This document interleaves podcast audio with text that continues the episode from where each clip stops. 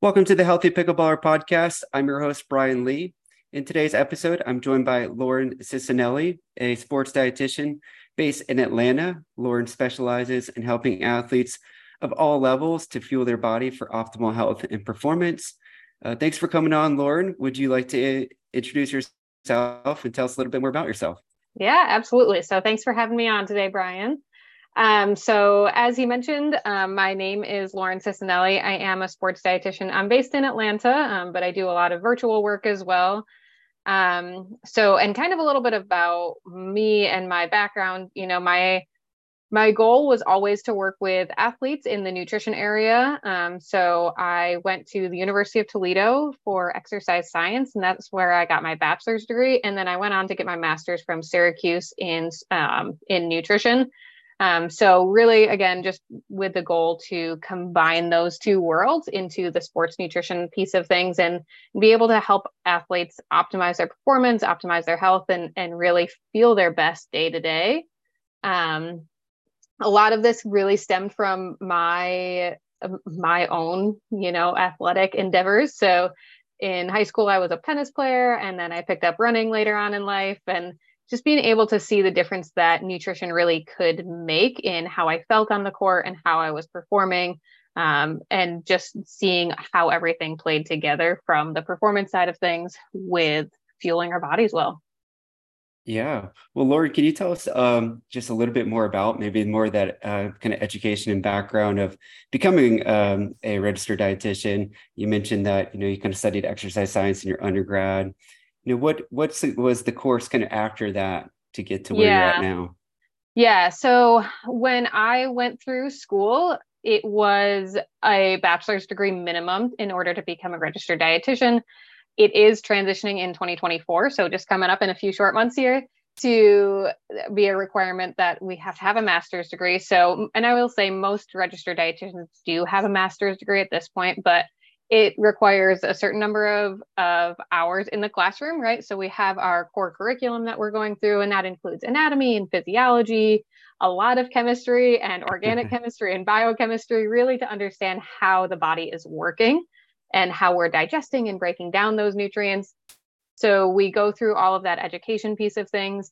After we graduate, we are able to then go on to a dietetic internship. So that's really the hands-on work and education. So mm-hmm. that's at least 1,200 hours of supervised practice. So we are working in a hospital clinical setting. We are working in food service. So a lot of people don't realize that dietitians have a lot of experience in education working in the food service side of things. And then it's also a community nutrition education. So oftentimes this will be doing educational seminars and working with with individuals out in the community, making sure that our food system is is providing adequate nutrition um, outside of just the hospital setting. And then once you complete that internship, then you are eligible to sit for the national exam in order to become a registered dietitian. So it is a three-step process where you have to have the education, then you go through the supervised practice before you sit on sit down for that exam. And then at that point, if you do pass the exam, you're a registered dietitian, you can get a job in a hospital setting. Uh, certain gyms and other facilities will hire registered dietitians. Again, in the community setting, that might be a food bank. Uh, so, really going through that process. If beyond that you want to become a specialist in a certain area, there are also board certifications to get that. So, that's something that I did after uh, becoming a registered dietitian i was you know you you work for a certain number of years gather a certain number of hours in a certain specialty area and you're able to take that that next exam. So that's where i became a sports dietitian. So i am a board certified specialist in sports dietetics which is a mouthful to say.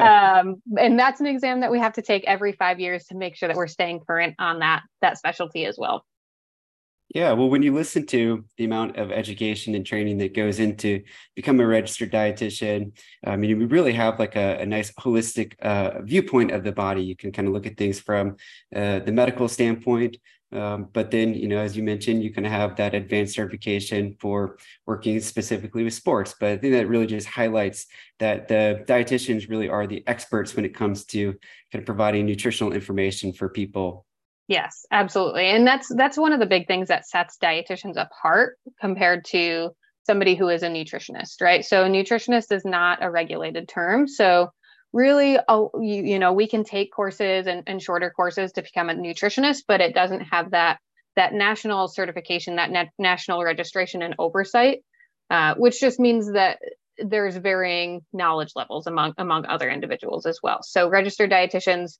are able to work in a hospital setting and provide what we call medical nutrition therapy. So if somebody has high blood pressure or high cholesterol or diabetes you know a dietitian is the one to be able to help them treat that condition from a food standpoint. Yeah. Yeah. So true and so so important. Mm-hmm. and athletes are not always you know sometimes we are going to have those conditions right? Just because we're an athlete doesn't mean we only focus on the performance side of things. We have to look at the health aspect of it as well yeah, yeah. I mean, athletes are going to have some of these underlying medical conditions, whether it's diabetes or, or some other type of thing that really needs to be considered when we are looking at the nutritional side of things. Mm-hmm. Absolutely. Well, Lauren, you mentioned that you were a tennis player growing up. Have you ventured onto a pickleball court yet? so I have. And oddly enough, so the first I was actually introduced to pickleball was probably in 2006 or 2007.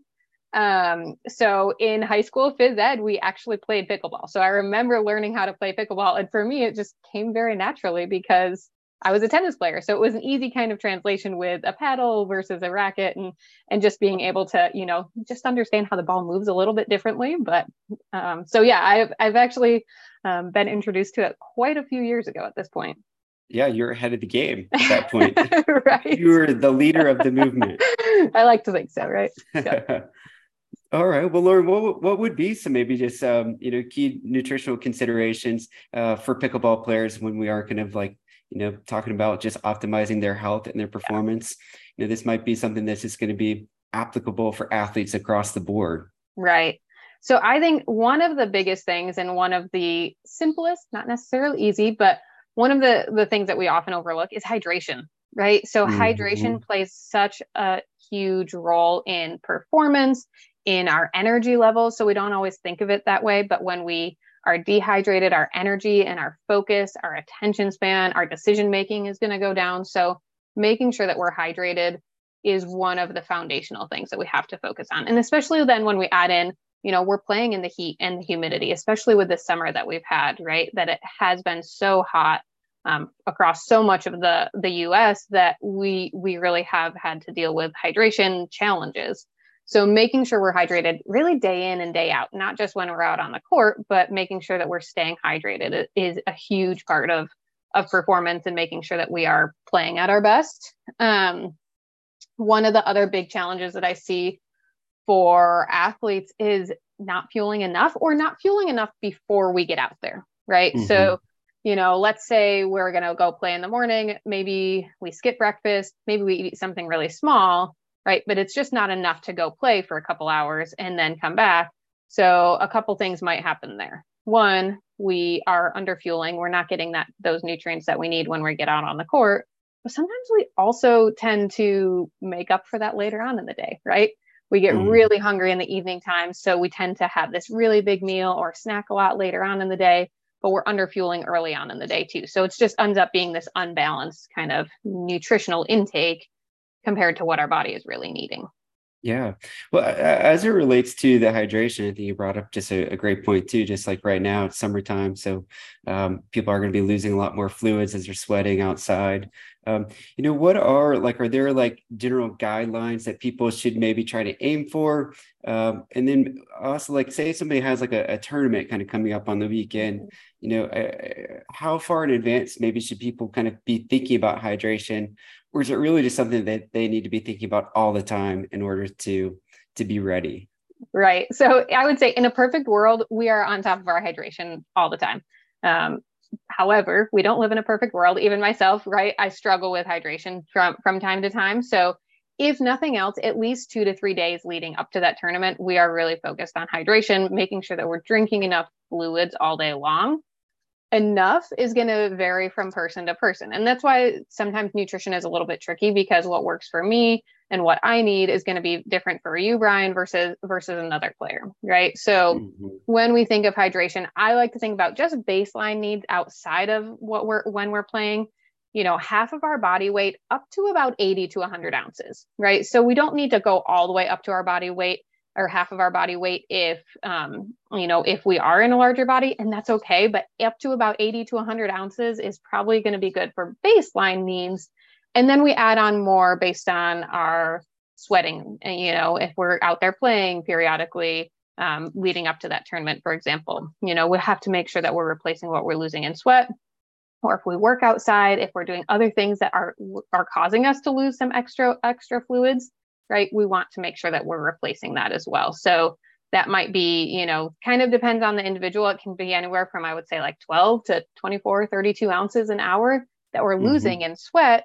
I have athletes that lose a lot more than that too, right? So we just have to make sure that we're kind of individualizing that, but making sure that we're sipping on fluids during our play, um, making sure that we're rehydrating afterwards as well, so that we can really stay on top of that day to day. Yeah. Well, and when we are talking about like sweating and losing that, like your your your body's losing some of like the electrolytes. Mm-hmm. How does that mm-hmm. kind of play a role in into it? Like, should people be consuming electrolytes leading up to a weekend where um, you know, where they're going to anticipate, you know, being outside for a long period of time? Right. So having some of those electrolytes ahead of time can be helpful. I will say some of our electrolytes we can get from food, right? So mm-hmm. our main electrolyte that we're losing is sodium. So if we're eating really any type of processed food, and that could be bread, uh, or it could be something that tastes really salty, like chips or pickles, right? We're a lot of times we can get some of those electrolytes from our food. So sodium is our biggest one. We also have things like potassium, magnesium, calcium that we're losing little bits of in sweat. So yes, definitely making sure that we are staying on top of those electrolytes in the days leading up if somebody which happens very often i would say if you know people that are either he- very health conscious or making sure that they're not over consuming sodium we actually adding in a little bit of those electrolytes um, whether that comes from a drink um, you know that can be helpful in those days leading up really so that our body is holding on to that fluid. And we're not just you know urinating all of it out but we are holding on and absorbing all of that fluid and, and maintaining that hydration can can be helpful yeah, yeah, because you see like a lot of these like hydration mixes that are out, and uh, sometimes I, I wonder like you know if you're consuming that like regularly or daily, would that be overkill? Yeah, so some of them can be. You know, we have some electrolyte mixes out that are very popular right now that have a thousand milligrams of sodium in them.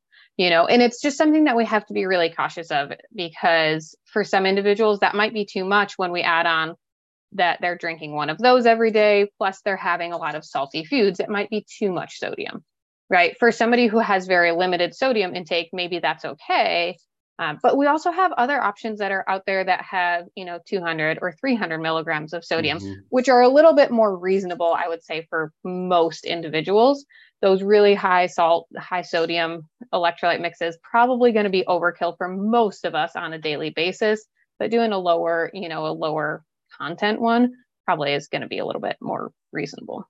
Yeah we'll just bring i guess just be be aware of what you are putting into your body and read those labels to yes yeah. Um, yeah well uh, let's go back to uh, i kind of talked about like you know people that might skip breakfast and uh, this this topic always makes me think of like race days and i know that you're a runner as well. Um, but when we're talking about like the timing of breakfast in anticipation of activity, you know, on race days, we're trying to get that uh, uh, meal into our system so that we have energy, but yet we don't want to feel weighted down. Right. Are there any like timing considerations uh, when it comes to when somebody should consume that meal and maybe what they should be uh, putting into their body to help fuel their body throughout the day? Absolutely, yeah. So the the three biggest things that I think about when we think about be what we're eating before going out there for a match, right? So how long we have, what we're eating, and what our body ha- is used to eating at that time of day, as well as what we're used to eating before before playing. So as far as timing goes, giving ourselves at least one to two hours is typically really helpful so that our body can really digest, break that food down. If we have less time than that, you know, we can kind of make do with it, but ideally we have that one to two hours at least so that that food isn't still sitting in our stomach because when it's still sitting in our stomach one we just don't feel that great right we're still working on digesting we can feel that kind of moving around we just don't feel that great and then also that food and that fuel that energy hasn't made it into our into our system yet right mm-hmm. so we could have a really great quality meal but it, we're just not able to access that energy because it hasn't been absorbed yet. So timing one to two hours ahead. And then what is included? So our main source of energy and fuel during any activity is typically carbohydrates. So we mm-hmm. want to make sure that we have some good quality carbohydrates that are going to stick with us for a little while. We don't want something that's really like hard to break down and digest. So it's kind of like this middle ground of doesn't need to be this most nutritious, really high fiber, because that fiber takes a lot longer to break down. But something like bread or bagels, English muffin, those are really great options because they're quick and easy in the mornings. They tend to break down pretty easily as well. So they're not going to sit in our stomach for a long time. So carbohydrates, definitely the foundations. Little bit of protein, really trying to limit the fat because the protein slows down digestion a little fat really is going to sit in our stomach for a lot longer. It takes a lot more work for our body to break that down. So, like my go to before a morning workout is typically two slices of toast with peanut butter on it. It's mm-hmm. easy, it's simple, um, relatively low in fat with a little bit of protein in there, but it's pretty quick to digest. Um, you know, you could do something like a bagel. You, I have people that will do like toast with jelly on it just for that that quick carbohydrates, just to make sure we can digest it and break it down so we really are accessing that fuel. Yeah, I was going to ask what might be like a good uh, protein recommendation there because I think sometimes when we think protein, oftentimes we go straight to like like a type of meat, and yes. that could be something that could could weigh you down. Right, right. So usually, especially for for morning times, I like to think about you know maybe it's one or two eggs, maybe it's a little bit of peanut butter. Again, with that higher fat in there, we don't want to go overboard with like a, a nut butter um, really trying to limit things like bacon, sausage for our breakfast meats. Other times a day, again, we are trying to limit some of those higher fat meats as well from a performance aspect of things. So um, really trying to stick with kind of those those lean meats, maybe a slice of cheese, you know, for mm-hmm. again a little bit of protein without overboard, or low fat yogurt or low fat Greek yogurt would be a great option too. Yeah, something that kind of gives you a little bit of that that feeling of being full um, exactly. But yet not too much to weigh you down. So that perfect medium or middle yes. middle range area. Uh, yes, you're absolutely right because we don't want to feel hungry again in 15 to 20 minutes, which sometimes happens if we only have carbohydrates. We really want it to stick with us, and that protein helps it uh, helps our bodies do that. Yeah. Well, let's fast forward kind of throughout that that same day, and you know sometimes these uh, tournament days or, or even just pickup play, people are, are playing for extended periods of time, and, and, the turnaround time between one game to the next can be pretty quick. You know what yeah. what might be some considerations for uh, continuing to fuel your body uh, throughout the duration of a day? Yeah. Yep. So again, that timing is one of the keys to that, right? So if it's a really quick turnaround, you know, if we have less than an hour between matches, really just focusing on fluids and carbohydrates because again that's going to rehydrate us make sure that we are well hydrated going into that next match. And then the carbohydrates are going to help us to make sure that we have that fuel that energy because that is our primary source of energy. We've got to make sure that's coming in. So the simplest thing to do is to choose a sports drink that has sugar in it i know sometimes people are a little hesitant of the of these because of that sugar however you know, they are designed to give us that fuel, give us that quick energy that we need when we are really active. So, tournament setting is a perfect example of when we can really use that to our advantage. So, sports drink um, with with the regular old sugar kind is a perfect way to to go for that.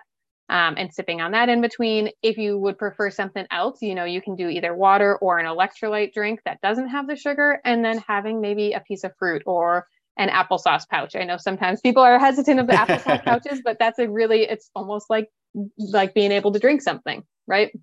Yeah, yeah, it's it's almost like um uh, the consistency. I think that's why people like the gels on like marathon. Yeah. It's just you don't have to yeah. chew anything; it just goes down pretty pretty exactly. smooth and easy.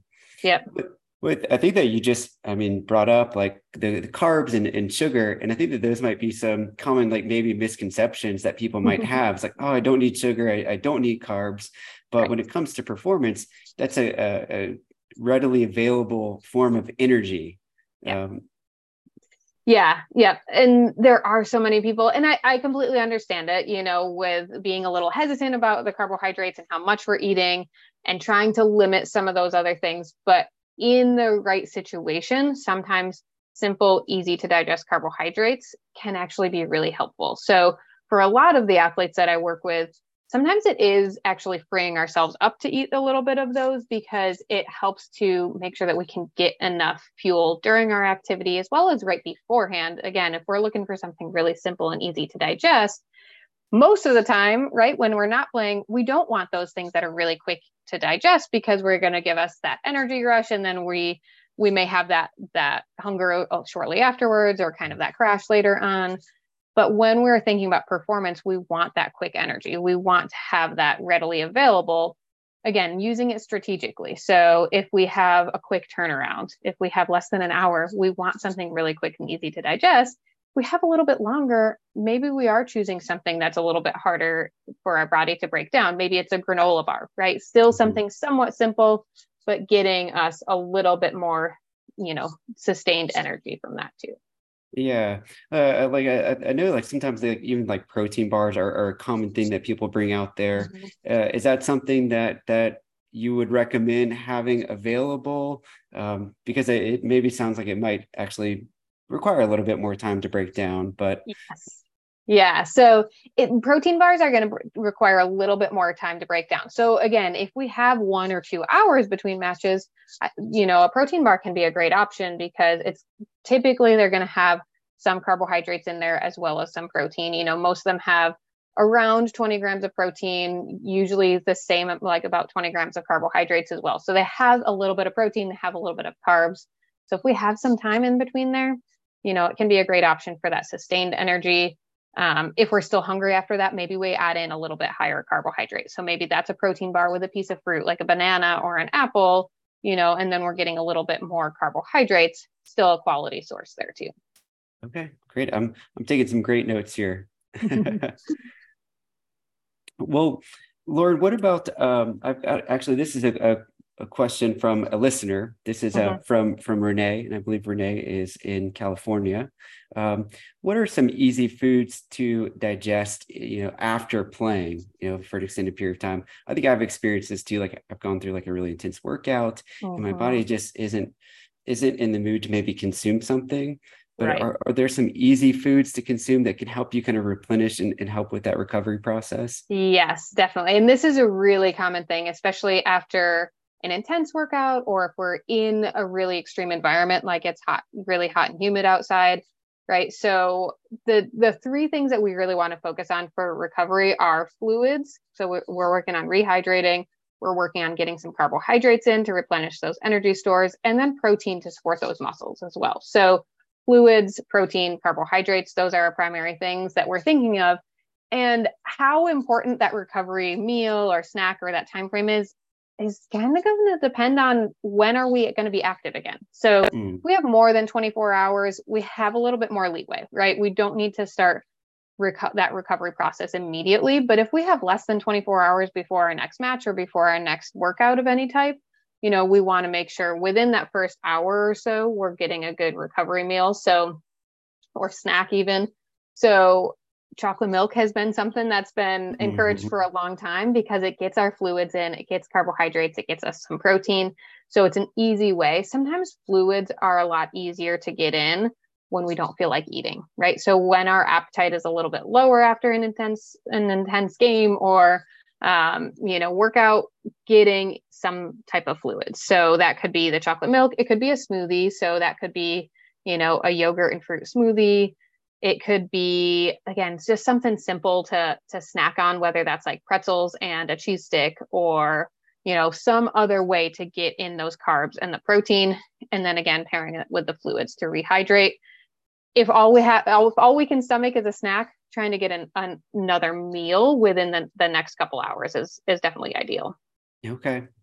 Great. And, and this might be you know related, but also uh, maybe more on the, the performance side of things too. But like we are talking about like protein, like synthesis and uh, and muscle repair. You know, uh, for for a while we were kind of encouraging people to consume protein shortly after um, a workout because we thought that there was a, like a window yeah. th- that that's going to optimize that recovery time. Are we still seeing that like window, like you know, thirty? Like you should be consuming something within thirty minutes, or should be consuming something within three hours, or do we have a little bit more wiggle room in that time frame? I would say for most of us that are recreational athletes, we have a little bit more wiggle room, right? We're not trying to, you know, I mean, for my speak for myself, I know, but I'm not trying to uh, get out there and like win any races or, you know, like be at the top, you know, tier. I'm not, not by no means am I a professional, right? But um, you know, still making sure that we're we're recovering well. So again, carbohydrates and protein. We know that for carbohydrates, if if again, if we don't have anything in the next 24 hours or so, we have a little bit more wiggle room to replenish mm-hmm. those carbohydrate stores in our muscles for protein it's kind of debatable here you know for if we're just getting out of a match if we've just played for a couple hours um, i would say yes protein can be helpful but it's not going to be the the main thing that we're working on that recovery. I would say the hydration and the carbohydrates are going to be the bigger factors from a recovery standpoint in that um, if we're getting out of a strength training session, for example, maybe we are focusing more on that protein because we're doing a little bit more damage, a little bit more breakdown of those muscles. So trying to get some, you know, 20 to 30 grams of protein within that first hour might be more helpful for for a higher intensity workout or a strength training type of workout. Yeah. I think it's a great point. That's really where that amount of specificity to what you're putting into your body kind of matches up with what activity you're doing because you know every certain sports and certain activities have different energy systems that they may tap into a little bit more than than others and that's going to dictate what nutrients your body needs. Exactly. Yep. Spot on. Um, well, and and then from the kind of talked more about I guess muscle function and and um, that, but look, as far as maybe some brain boosting foods, pickleball is very much a fast, quick reaction, requires a lot of hand-eye coordination and focus. Are, are there any type of foods out there that can help uh, with cognitive function? Yeah, yeah, definitely are. And I, you know, don't want to sound like I'm just repeating myself, but hydration and carbohydrates are the foundation of this, right? So hydration, I, I think I mentioned this as far as, you know, when we are dehydrated, our reaction time slows down our decision making slows down and becomes impaired. So making sure that we are well hydrated day to day and then as well as going into into any practice or matches, we've got to make sure that we're on top of that. And then for carbohydrates, that is our main source of energy, not just for our muscles, but also for our brain. So if we don't have enough carbohydrates and if we're not keeping that those carbohydrates fairly steady throughout that match, you know, we're not going to be able to react as quickly. We're because those are, are any type of quick movement is really going to be fueled by those carbohydrates. So making sure that we are hydrated and have those carbohydrates, those are the foundations. Um, beyond that, there are some things that definitely we can kind of focus on more specifically as well. So I would say our antioxidant rich foods. So things like berries and dark leafy greens and any other type of like bright color fruits and vegetables bell peppers carrots right those are going to be really potent sources of those those antioxidants which can be really helpful from a brain standpoint, as well as an overall body and like muscle recovery standpoint, right? Those are going to be really helpful. And then the other thing that I think of is our omega 3 fatty acids, right? So ideally we're trying to get those omega 3s from from fish, so things like salmon, tuna, sardines, mackerel. Those are going to be our great options for omega 3s. Uh, some of our nuts and seeds, so walnuts, flax seeds, chia seeds, and hemp seeds also have some of that they're in a little bit different form, not quite as beneficial from a, like an inflammation standpoint, but still really great quality. Um, mm-hmm. And if we don't eat some of those foods, you know, adding in in a high quality fish oil supplement can definitely be helpful as well. Okay. Yeah, and I think I've heard um, kind of with the antioxidants, you know, the dark chocolate, but obviously yes. it, keeping it in in in moderation right? in small portions yep. Um, and i am a big fan of dark chocolate. Usually that that comes after dinner most nights. Great. Well i think that those are yeah all great information and, and some really great tips uh, that you provided today. Um, so lauren if uh, people were interested in kind of getting more information from you and, and seeking out some more of the resources that you have available uh, where can people find you yeah. So I'd say the best option is to find me on Instagram. Um, so that's Lauren Cicinelli RD. And then I also do have a website that's ascendnutritioncoaching.com. Um, but those are probably Instagram. I do share some helpful helpful tips and different things for athletes throughout that as well. Yeah, well, be sure to to go follow follow Lauren on the social media platforms. That's where I found you, and that's I, I I go to your page often to just you know take notes and just consume all the information that you put out. It's really yeah, helpful. I think it's it's important to have you know make sure that we have access to quality information. I think. Yeah, it's so important because I think in today's world and in today's you know how we operate, there's so much information that's out there but really it's like okay it's now about seeking out what information and resources are are are good and uh, reliable absolutely. Yeah well lauren i'm looking forward to uh, yeah continuing continuing our discussions moving forward. And um, yeah thank you again for for taking the time to come on. Thanks for having me brian. All right. And thanks listeners for tuning into this episode. And be sure to join us next time. Until then stay healthy pickleballers